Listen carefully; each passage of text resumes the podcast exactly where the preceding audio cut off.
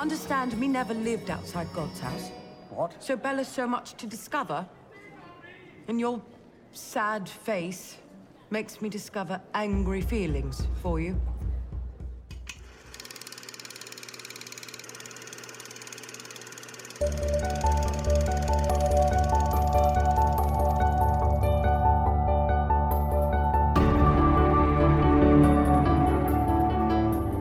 Hi, I'm Sophie. Hi, I'm Paul. And we are... SP Film Viewers.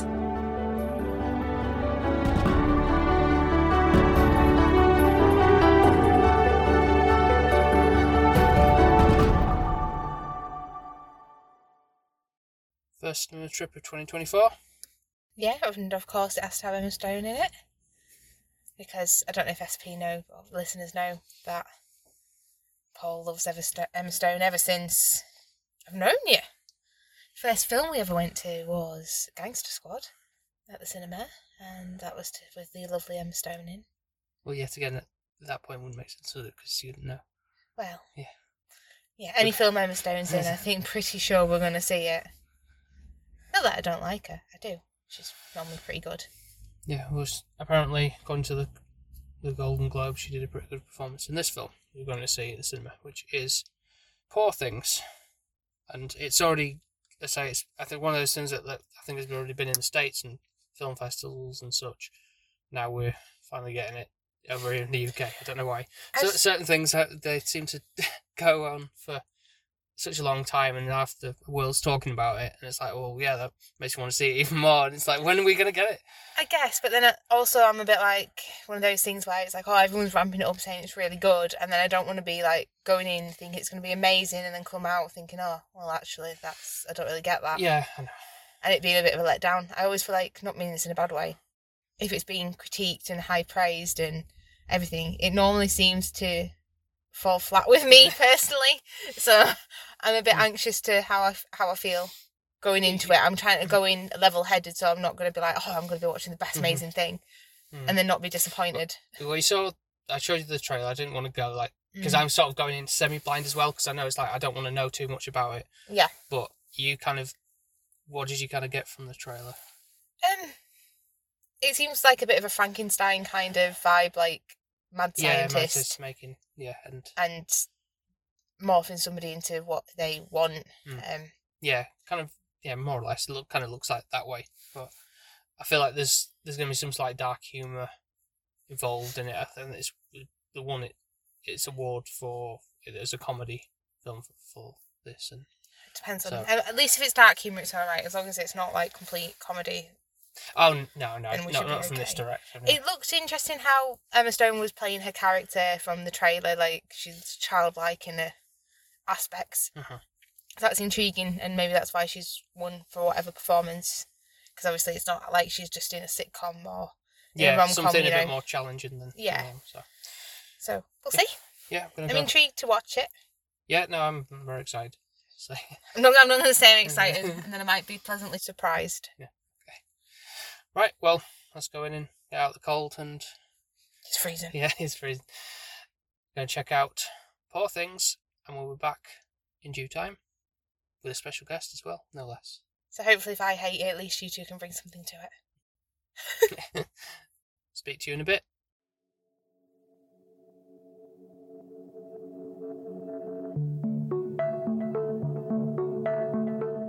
These two are fighting and ideas are banging around in Bella's head and heart like lights in a storm.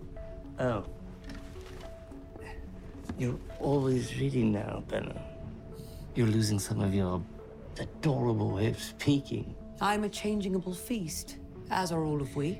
Apparently, according to Emerson, disagreed with by Harry. Come, just come. You were in my son. What?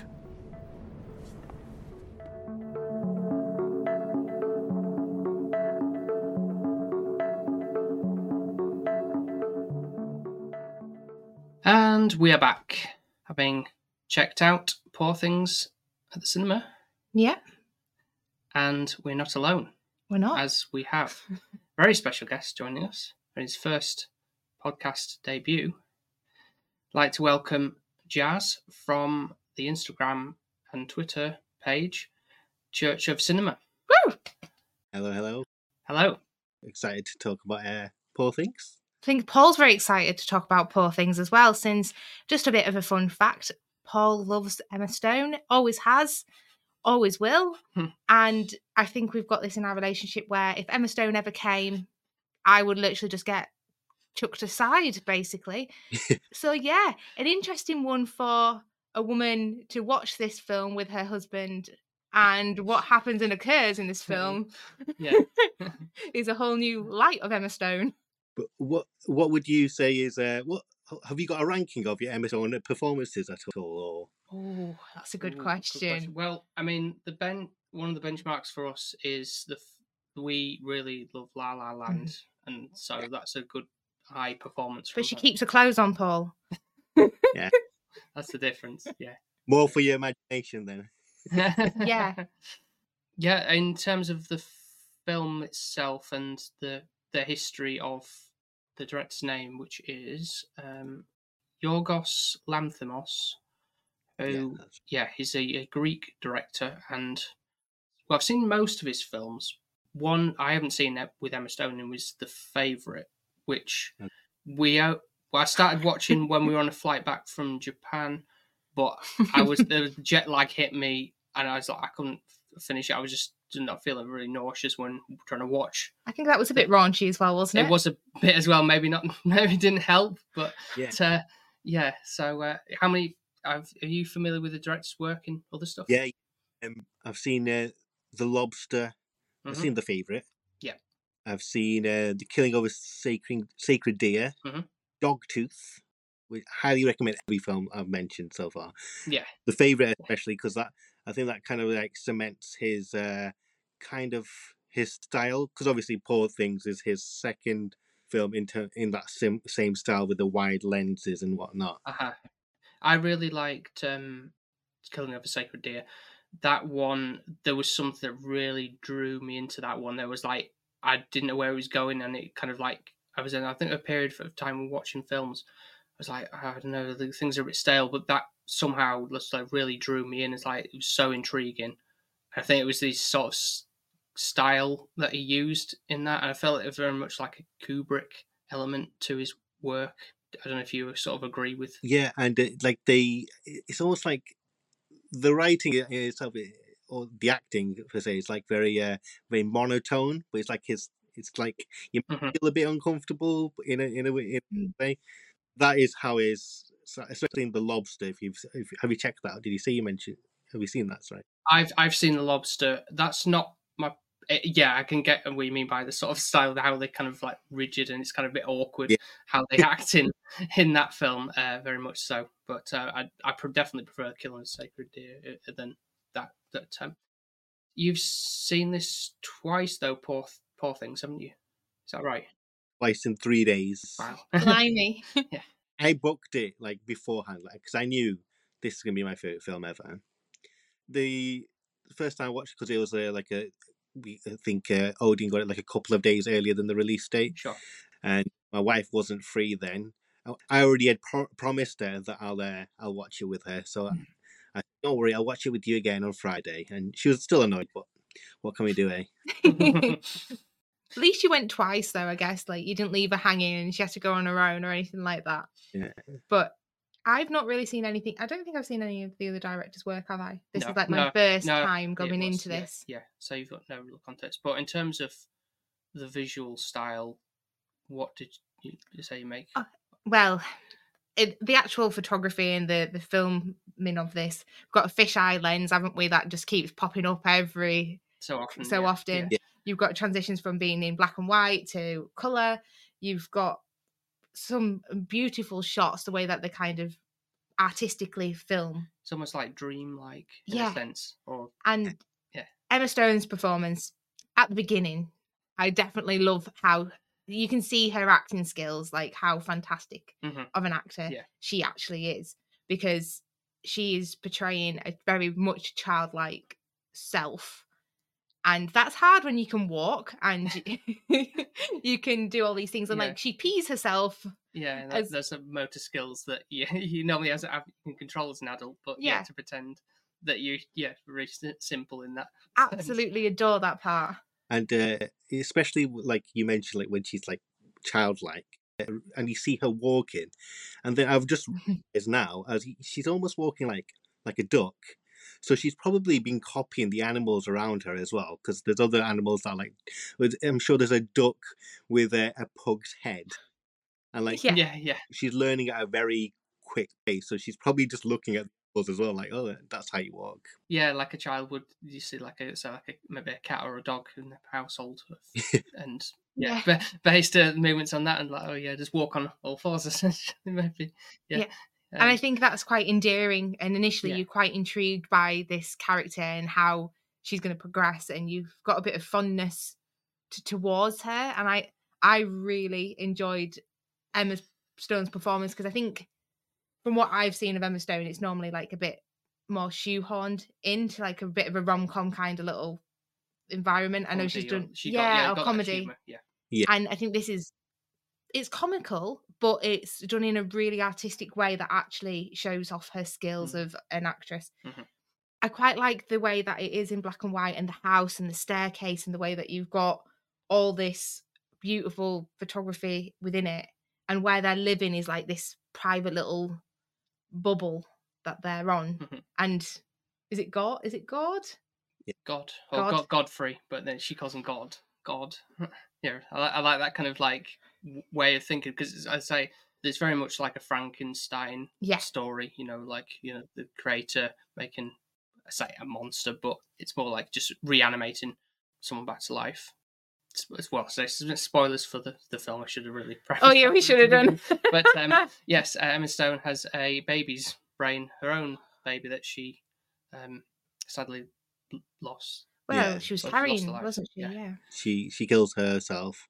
And I think the baby's alive, she's dead, and then he's like, "Oh, I can." Rather than saving the baby, like any normal, but he's a scientist, in the name of science, do an experiment. And as you mentioned earlier about the transitioning of from black and white to color, it's quite clear as soon as when it goes to color. And I wrote this in my review. It's like, as soon as have to tip my hat off to Yorgos Lanthimos for transitioning Bella's world from black and white to colour as soon as she discovers her sexual awakening.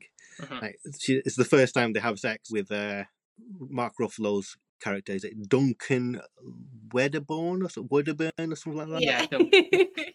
Yeah. He's very he's a great, like, he's really funny in this. Like, he's, and there's particularly more that as the film goes on, he comes more and more flustered with and it's annoyed with. Funny actually, because she's putting spins on him and he's feeling uncomfortable, so, and I think it's like the roles reversed in a sense, isn't it? Yeah, because he's like almost confused that for everything she says, he's like, we're like, what the fuck are you talking about? It's just hilarious.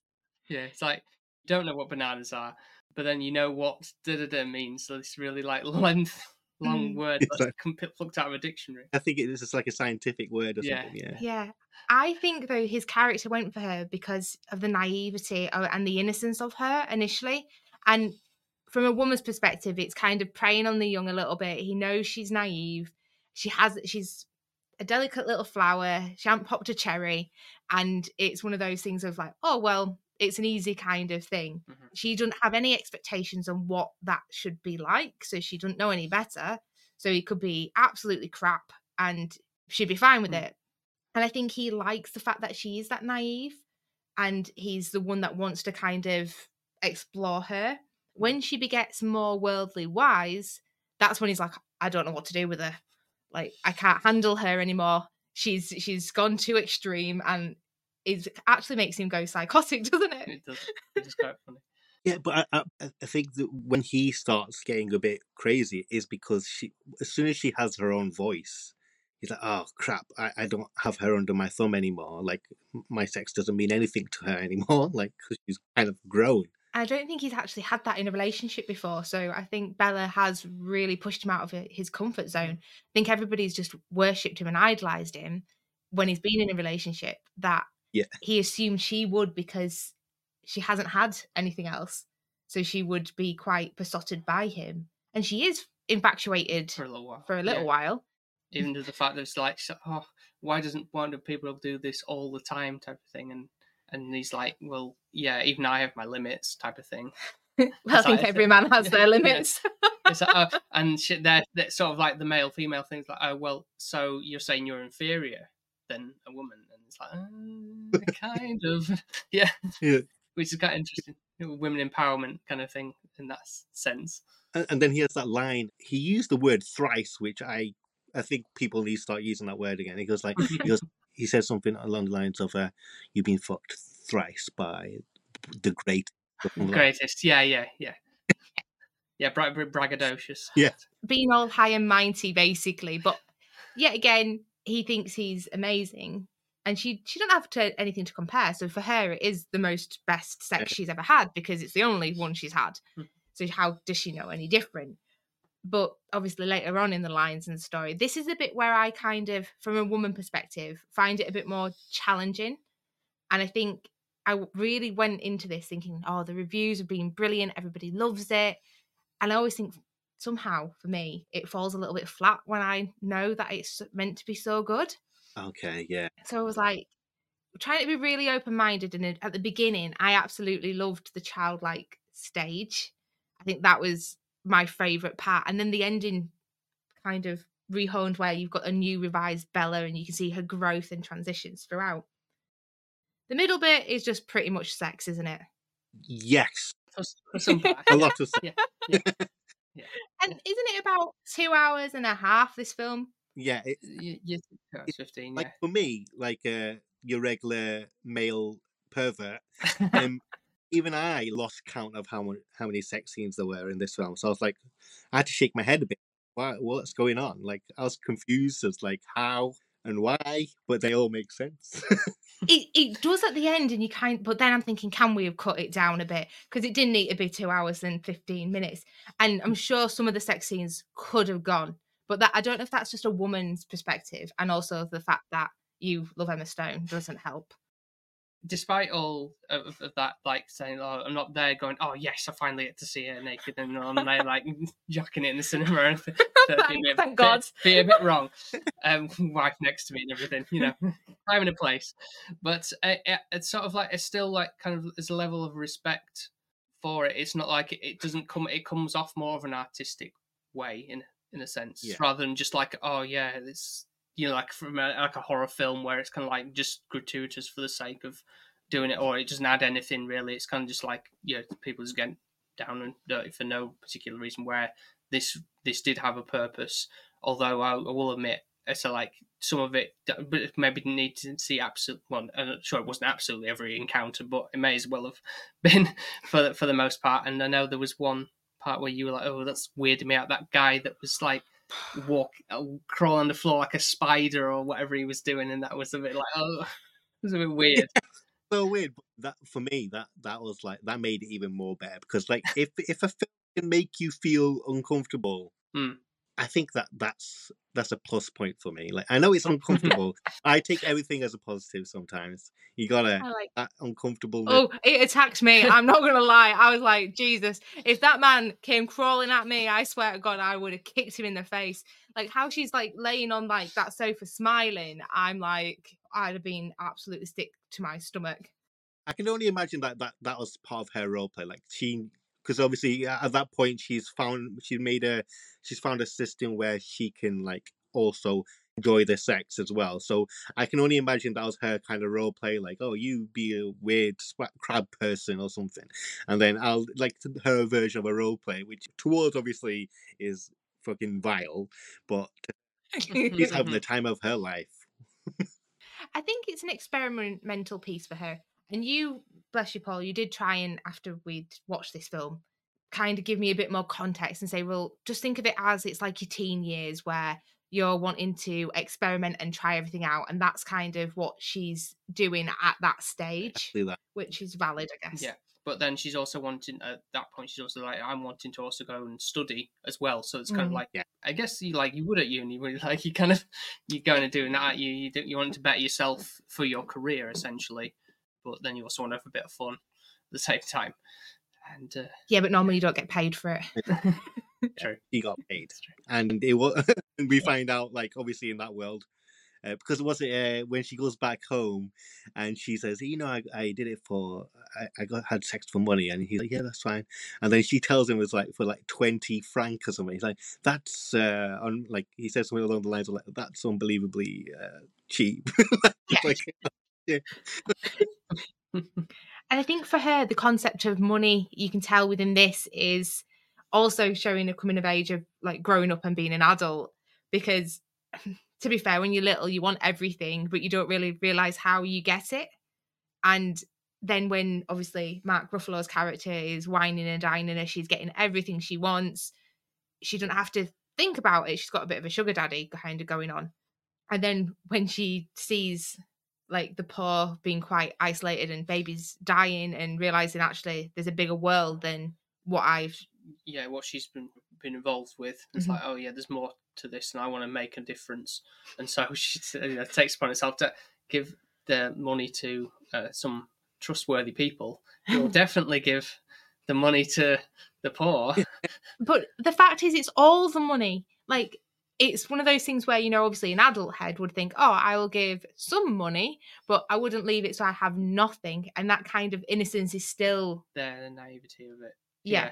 There's one thing I wanted to just bring up, because I've got, I did a bit of homework. I was like, oh. Good. That's good, good. I do none, so at least somebody does something. So there's a, as you most definitely remember the dance scene in the film. And yes. It does seem like a random messy scene, but it's actually choreographed, and it took them 60 takes to do. And as well, it does tell a story. All right.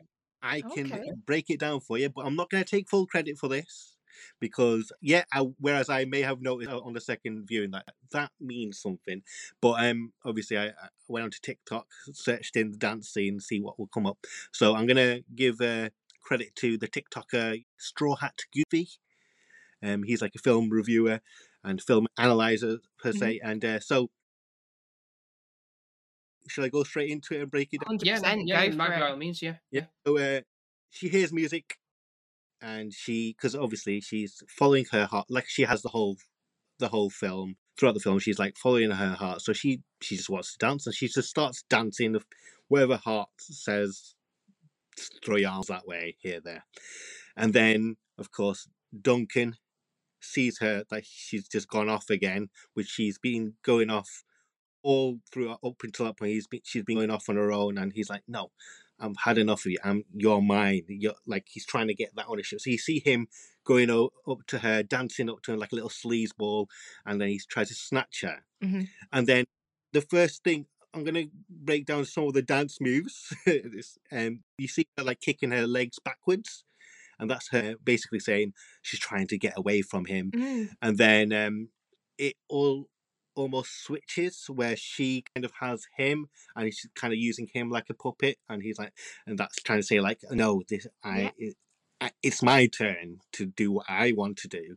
And then there's almost a power struggle when they're holding hands and they start spinning. Mm-hmm. That's like spiraling out of control. Like we don't know who's in control. And then all of a sudden after that, they're almost, for a brief moment, they were equally dancing the same move, so that they kind of like got equal ground.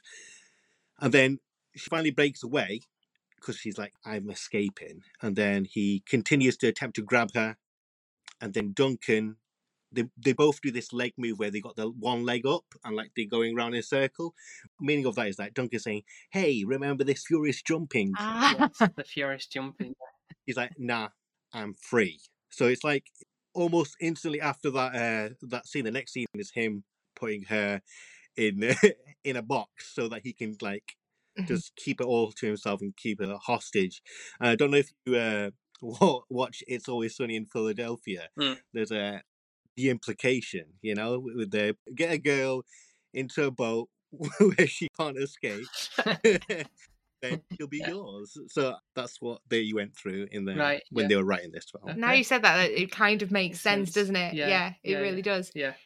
And I think for Bella's character, she always has a sense of feeling trapped and encaged and sheltered. And even when we go into the next part where we kind of realise Bella who she was as her former self before she kind of committed suicide, is she's still feeling that same entrapment in that life. Yeah. So being on a boat for her is the worst thing, but also when she saw the ocean, that kind of felt like, for me, it was triggering some form of emotion for her. She didn't realise what it was. It kind of like, I feel like I've been here before. This is just uncertain of what this means. But yeah, for us, the audience, we kind of know what that sort of represents, like something from essentially a past life in a way. Quite daunting. I didn't think of that. Now that makes sense. That makes more sense because she sees the ocean. She doesn't say anything. She never, if you think about it, she doesn't ever ask what the hell's that? She kind of has it in the back of her mind of some sort, even though that brain has never seen it. There must be some maternal instinct. Yeah, there's some form of connection to it, and because you can kind of see this dauntingness of the sea and being trapped on a boat, and all she wants to do is explore as well, and basically stopped her doing that. Yeah, and then she has to get more insight from other people that are on the boat and who are more intelligent and offer more for her to digest information from. Yeah, converse with, rather than just what Duncan offers, really, because it's a bit limited on especially as she's hungry for information. She really is, and I think that's what a childlike person is. Yeah. When you're growing and developing, you want to know everything and you want to know it right now, and that's where she's at. And I think she's exhausted what Duncan can provide for her. Mm-hmm. And she sees now actually you're not really, the way that she talks about it, I'm feeling angry emotions towards you now. And I don't think I like talking to you. And it's still childlike the way she speaks, but don't you wish sometimes you could say that? When you get to a point where you're right, I'm done talking to you, I'm just going to walk off. And even her filters in when she's obviously having that dinner conversation, you've only got 3 things to say in this conversation from going forward, and those kind of things. And it's how terrible or whatever. Yeah. When it's it's not an inappropriate time to say it, and it's 100%. Yeah. And I think that's just showing her social awareness. If she's not interested, she's not going to put that effort into it. Whereas with the elderly lady on the ship, I think she really kind of encourages Bella to read, and there's more out there, and the fact that she was oh well, I haven't had sex in 20 odd years, and she's oh, how terrible for you, I'm really sorry. It's the way she speaks as well. She's please tell me you use your hand. Yeah, and then she's oh, I'm sorry, that's impolite. So you can tell you've told a child, somebody's told a child off saying, oh no, you can't say that, but she's still slipped up somehow.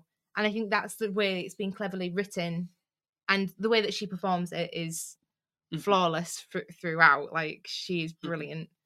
At this point, when she's on the ship and she meets the 2 people on that dinner table, I'm almost I'm happy for her that she's met them 2 people, because you meet people in your life and you people that you want to keep close, and I think she would look back later on in her life and say, I met them 2 people that changed my life. Because one, the lady showed her the philosophy and everything like that. And then the gentleman, see how I say gentleman and lady, because I respect them. He admits himself that he does it to torture her in a way, that there's more to this world in terms of being happy. There's misery in this world, and he points it out to her. And then that's almost where she, at that point, I think that's where she kind of doesn't grow up straight away, but she kind of has infused with that emotion as well. 100%. And I think even though he's kind of been cruel, I think it's a cruel to be kind, going, everything's not just roses, and the world does have bad things in it, and you're going to have a bad day. And it's just, that's okay to have a bad day. Whereas I think initially she's been kind of cotton wooled and everything's been quite nice. Yeah, I think it was, there was a slight hint of that when, I think it was when she was in was it Portugal, wasn't it? It was her first stop off, wasn't it? Yeah, the first one. And she's kind of walking around by herself, and she kind of almost she hears the song, and then she goes down an alleyway somewhere, and then it's almost someone's having an argument or something. It's a bit oh, right, okay, everything's not rosy. And I think she gets kind of, it feels like she's getting told off because she's just observing. What are you looking at? Kind of, obviously in the Spanish language, but yeah, it's a bit like, I don't know like what's going on here, kind of. This is a bit odd. Like everything looks bright and colourful, and yeah, she's kind of just like, I don't understand what's going on. And I really like the fact the way that it goes down the like alleyway, and you can kind of get the shadows and the casting, and you can see like it's getting darker. And you know that it's changing turns into like actually things aren't always nice. Do we have to talk about the ship as well, just the way that it looks like not an actual ship, and it looks like it's got like green, is it green steam, and it looks it's like building with steam. It's always green, wasn't it? It was like I'm sure there has to be some meaning behind that must now be. Because even like when there's like bubbles, and the way that it's kind of like there's in the air, there's like this weird thing. I think that's in another place. And even when we're looking at the people suffering, that doesn't seem. It's like we're trying to be grounded in our world, but there's also kind of like something a bit off about it. Almost like in some ways, like I feel like it's like a dollhouse, like you know, like a colourful, like playing with toys type of thing. And especially like when Emma was moving around in the scene, kind of like almost like stiff, like a doll would be. I don't know if there's anything in that, but it's kind of feels that way. Like it's a bit surreal, I suppose. It's the best way to describe it, I guess. It's almost like that Plastic Beach Gorillaz album. Yes. Cartoony, but not cartoony at the same time. Yeah, I get what you mean. That feel. Yeah, definitely. We haven't actually talked about obviously Willem Dafoe and his character, particularly the creator.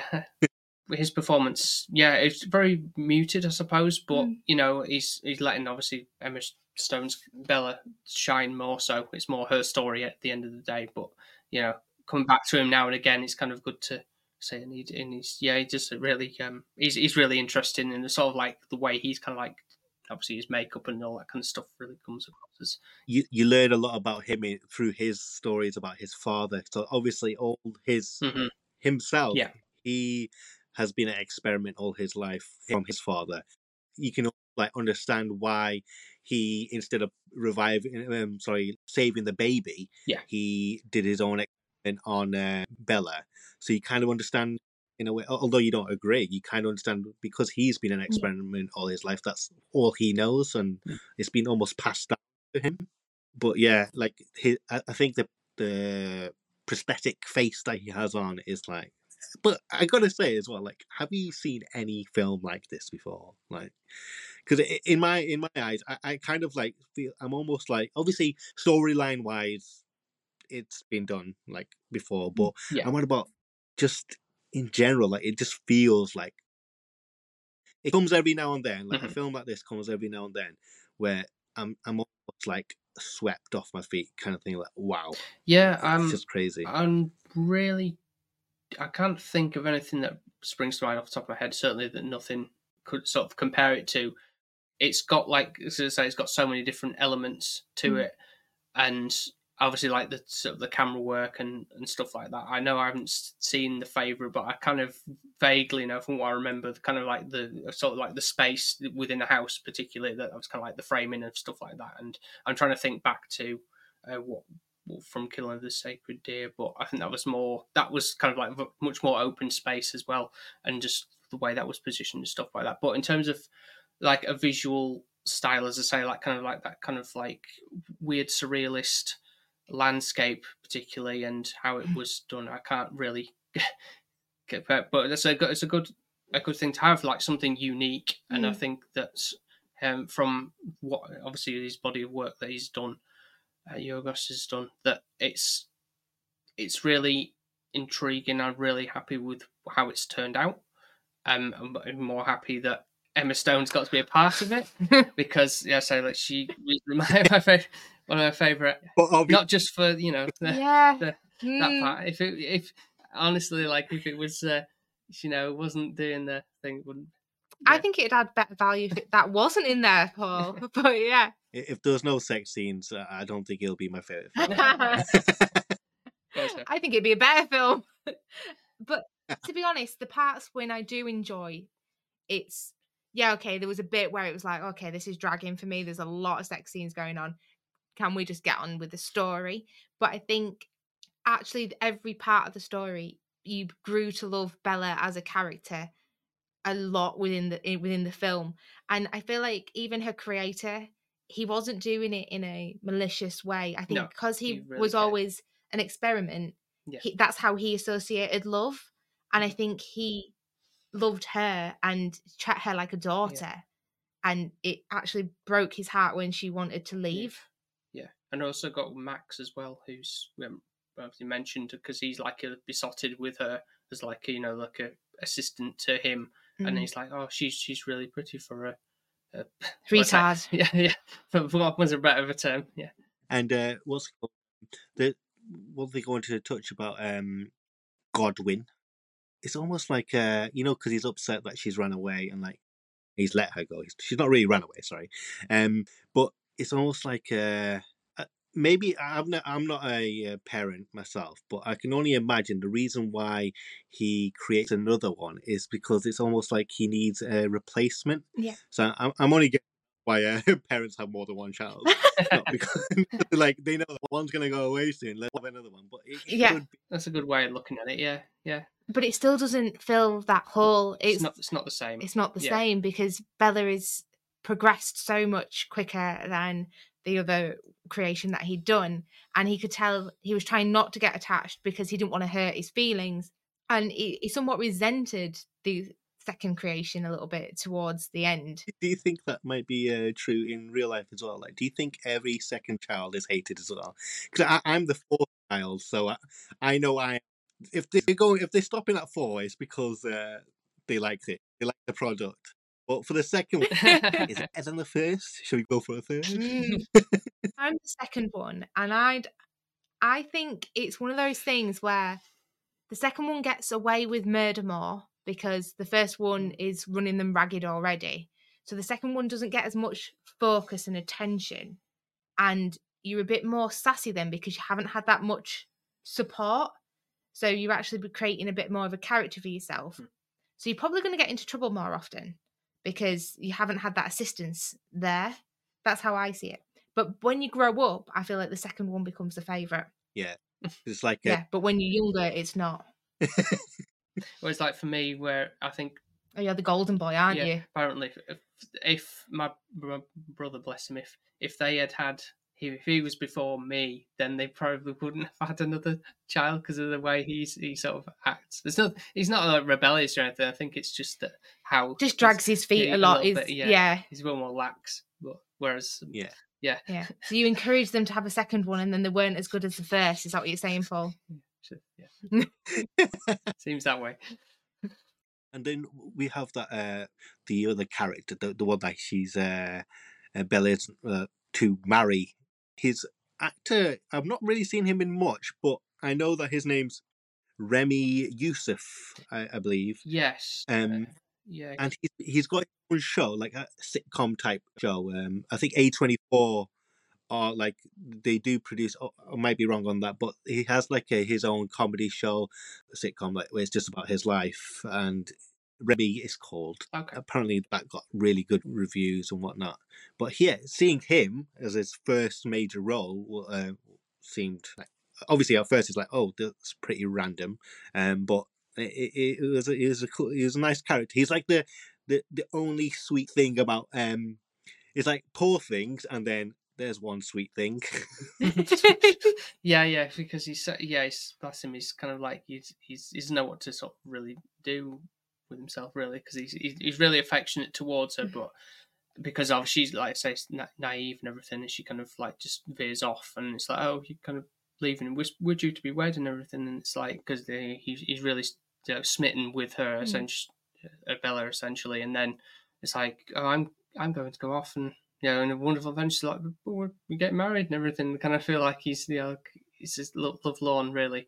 Yet he's still pining for her after the fact and kind of worried about her and stuff. And even then, when she comes back to London, and it all kind of works out for him, I guess. But he's like, she admits, like, oh yeah, I've had lots of sexual partners and everything, and I've got to get get tested to because a lot of diseases. And it's like, yeah, that's fine, kind of thing. I think he's just so infatuated with her. It's like, I don't care what you've done in the past, that's behind us now, let's just move forward. I think so, kind of the fact that you can look all past that, because some people be like, well, I don't want to be involved with you, you're a bit of a...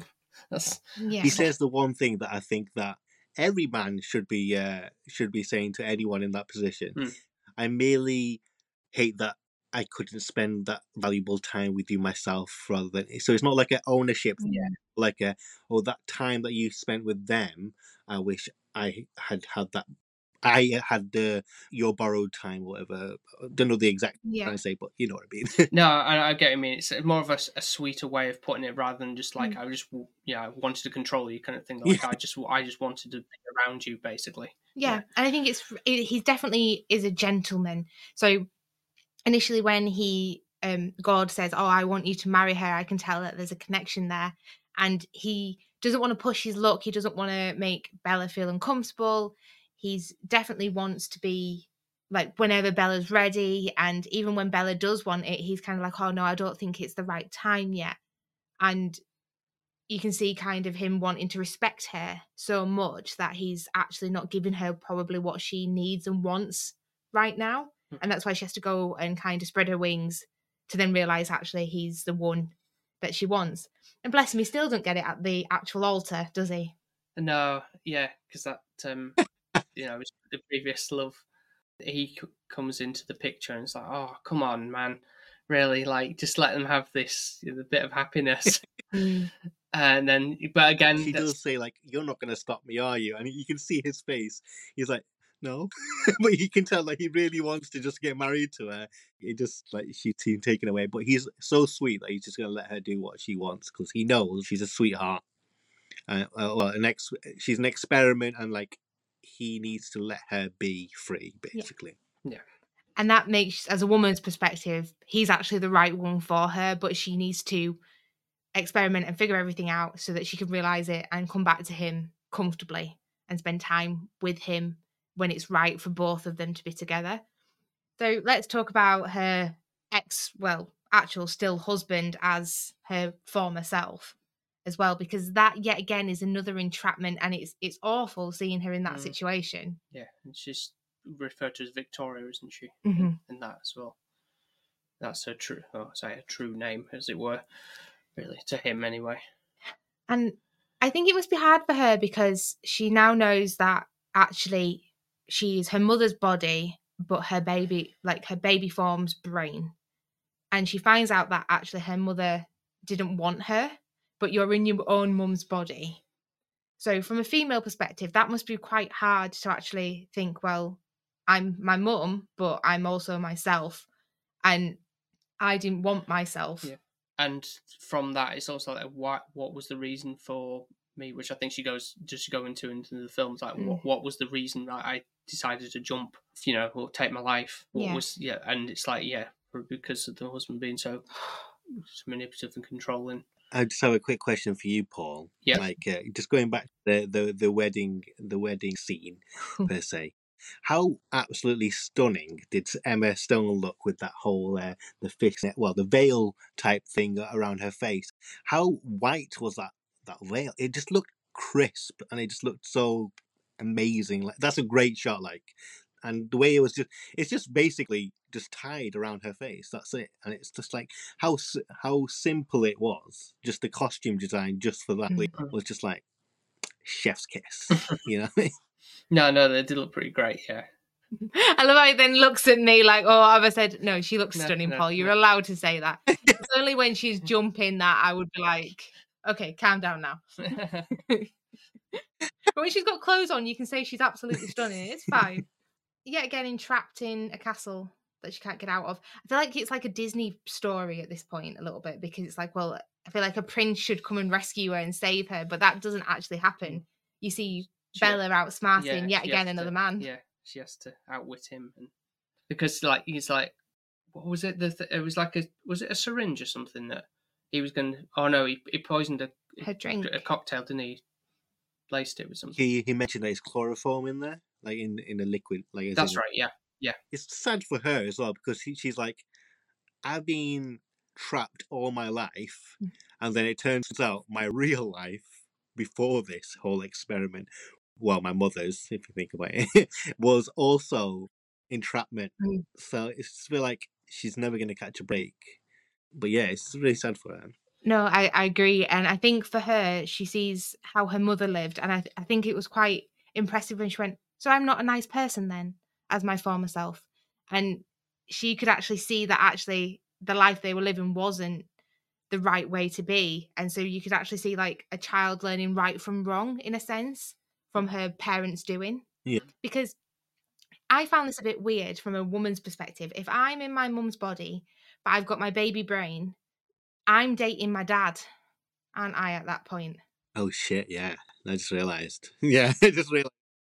I don't know why. And maybe it's because I'm a male that I just don't think of this.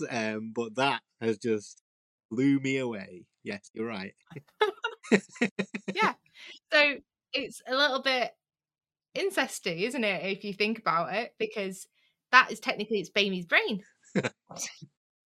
I think it, from me, it's like, well, actually, she's not herself. He knows she's not his, like, late wife. Like, she's obviously passed on and she's no longer here. And she's completely a different person. So for him, it is just the physicality of that person being present, not actually realizing, well, you're not my wife. You're not. It's like somebody being cloned of me, but having a different personality completely. Mm-hmm. But yet you still want to keep them around just because you feel like that person's there, but they're not. I think it's a controlling thing. So actually, it's weird to think, well, could that be in a father-daughter relationship? How would that have panned out if he knew that actually it is my daughter in my wife's body? Well, at the same time, you probably wouldn't be able to comprehend that, because I've certainly of that time, but oh, that's preposterous kind of thing, or whatever kind of thing, like that would be unheard of, really, kind of like thing. And you probably do something very rash to, you know, react to that or something, and just, I don't know, take it a really dark turn. Yeah, yeah, definitely do murder suicide or something. That's what, like, Eddie, well, judging by his character, I'm guessing that's what he would do. Like, he just do a murder suicide because he wants to live his lavish life. It does, yeah. And also, I say, I'm glad kind of like how he got sort of like lobotomized, essentially, because he was a bit of an arse when he's like, oh, just getting the maid to just, you know, come in with the soup or whatever, and then get the dog to bark. And it's like, oh, that was funny, wasn't it? Kind of thing. And just pointing the gun at, you know, whoever he felt like, you know, was like, oh, this isn't right, or this, is this food cooked or whatever? And it's like, yeah. So getting characters who get the comeuppance that way is always satisfying. And I love the way that Bella brings him back home and she's like, we need to improve him. And it's like, he's an experiment. We need to work on him and make him better. And also, almost instantly, it's a sort of the goat. Yeah, and then you like, you know where this is going, type of thing. Yeah, but then you almost like forget for a second, like you don't think, oh, you don't think, oh, she's gonna put him in, put the goat's brain in his head, and then the last shot basically is just him like just acting like a goat, and I just think that was just beautifully done. That's much needed. I think the ending really does triumph, and you kind of get that conclusion, and it is a happy ending for Bella. Like, obviously, she's taking on God or Goud or whatever his name is, place. And you can see that she's wanting to learn and become a scientist and do her own experiments. And I assume she's married. Yeah, she's with him. She's with Max at that point. Now, obviously, they will get married at some point. But, yeah, she's got him. He's got the girl. Yeah, yeah. He's got what he wanted. And they've got this nice place where they can reside. And, yeah, so, and she can, yeah, keep learning. But don't you kind of wish a bit like they thought, okay, why don't I put Godwin's brain inside this guy's head, let him live on? Or does it, because I'm guessing humans can only live up to a certain age until the brain cell starts going. It's just going to be Godwin with dementia eventually, wouldn't it? It would be like... True, because in a younger body. That's maybe why it works with, obviously... Bella's in a young brain in the older body, so that the brain of the child develops, and yeah, so I think that's probably why. Whereas the brain would deteriorate over time. Yeah, it would. But I mean, it might have, you know, for a brief moment, who would still have him around? I guess. Yeah, you would have him for longer. I don't know if that's too cruel to be kind. Maybe I don't. Too cruel. I don't know, but to keep him alive when he doesn't need to be. I guess the comical aspect of it. Yeah. With the goat kind of works. Just. Well, I don't know if there's any other points you want to bring up, Jas. No, that's all. That's a perfect. I think the only thing, the last thing, I was struggling, especially when it's seeing a film for the first time, and unless it's really right there with you from the beginning, like the score essentially. Obviously, like listening out with the how it plays out through the film. I did re-listen to the soundtrack today a little bit. Obviously, I'm always a sucker for like a score and stuff, but this one's really solid with obviously like the violins, things like that. It kind of fits the mood, especially. It's kind of like when you go back through it and the track listens all. I try and remember from that particular scene where that might have occurred and stuff, like the emotion you get from it. But did you like the score? I liked it, but I definitely wouldn't have it on my like Spotify playlist. Like it's not like something. No. But I'm not, no, it's not saying that's what you do. But I mean, like what I mean is like it is very like chaotic. Do you know what I mean? It's like yes, it's beautiful while you're watching the movie and everything is like immaculate. Yeah. But like it's almost like gets the adrenaline going. I wouldn't use it at the gym. It gives you that anxious feeling at a certain point, and I like that. I love that. Yeah. See, it's done a good job if it fits the mood of the film and the scenes in particular it's going for. So yeah, chaotic is a good way to describe it, I suppose. And I think that's what's nice is the music doesn't overtake it. You kind of get swept away with like this full kind of masterpiece when you're watching it, from the way that the camera angles are, the lighting, everything, and then the music, the way that Emma Stone just shines throughout the film pretty much. Oh, one other thing I remember. Oh, now I've said Emma Stone, you remember? No. It was obviously I'm thinking back to like said the fish lens effect. Oh yeah. Also noticed a lot of like zoom ins and wide angles. Yeah. Like when the characters like focusing and then go come back, and it's like I don't know if there was any particular reason for that really. But I've noticed that films now they've started to bring that back, the zooming in, and it's funny that I saw a review on Letterboxd. I can't remember who it is, so forgive me if anyone's listening who it is. But a review on Letterboxd saying that Yorgos will because he's using these wide angle lenses, eventually it's going to get wider and wider. Then eventually he's going to be wide enough to see him filming the film. That's a good way of looking at it. Yeah.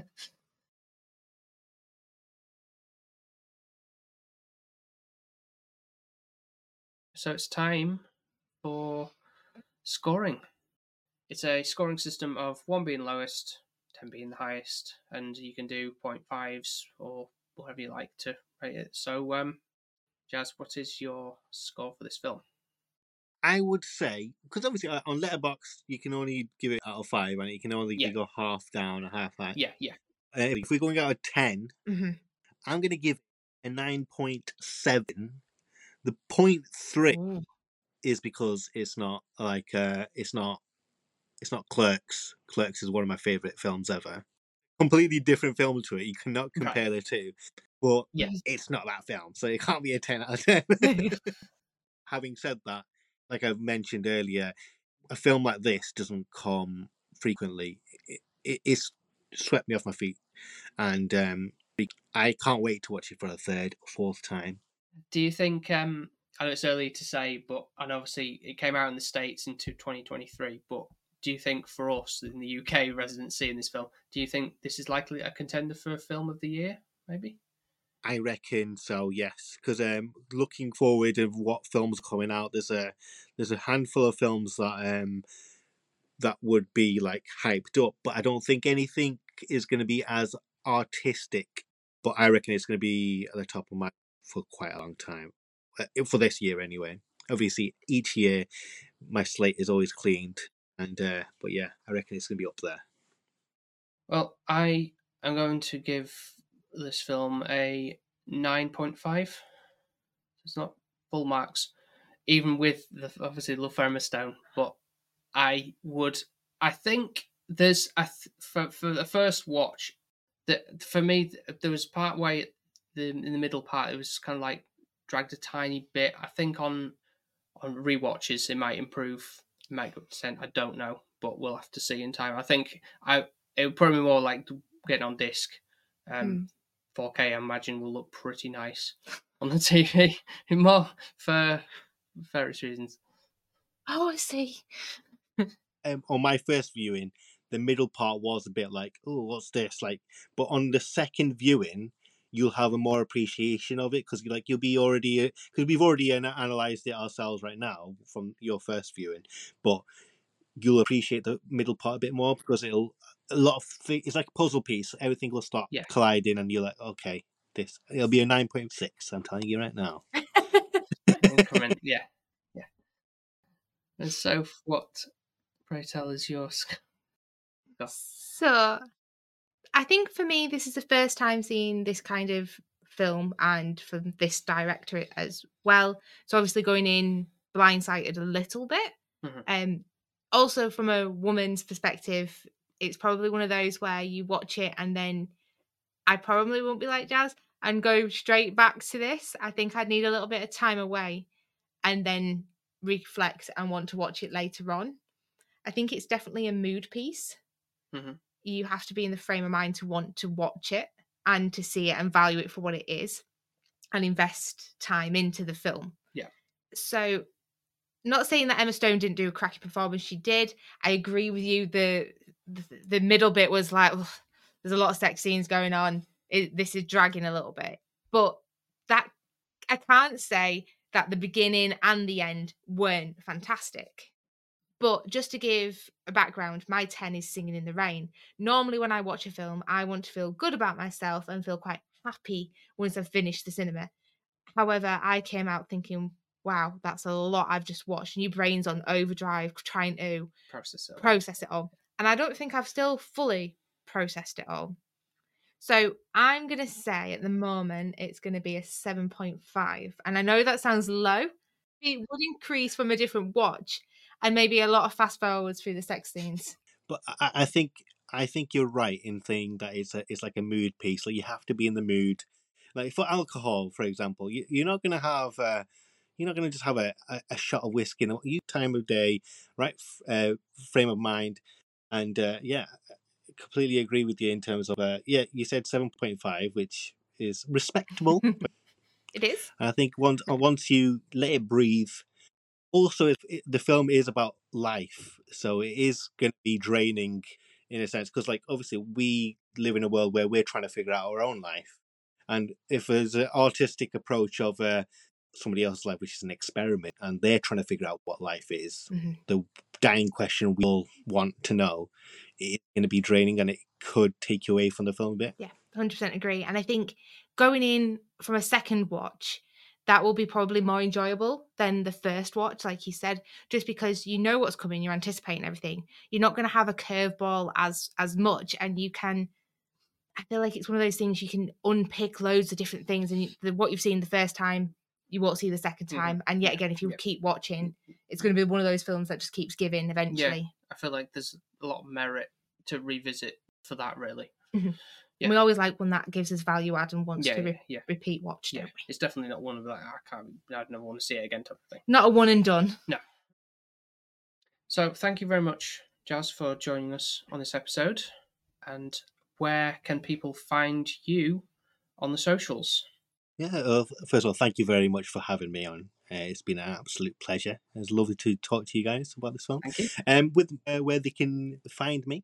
My main place at the moment is Instagram, and that's at Church of Cinema.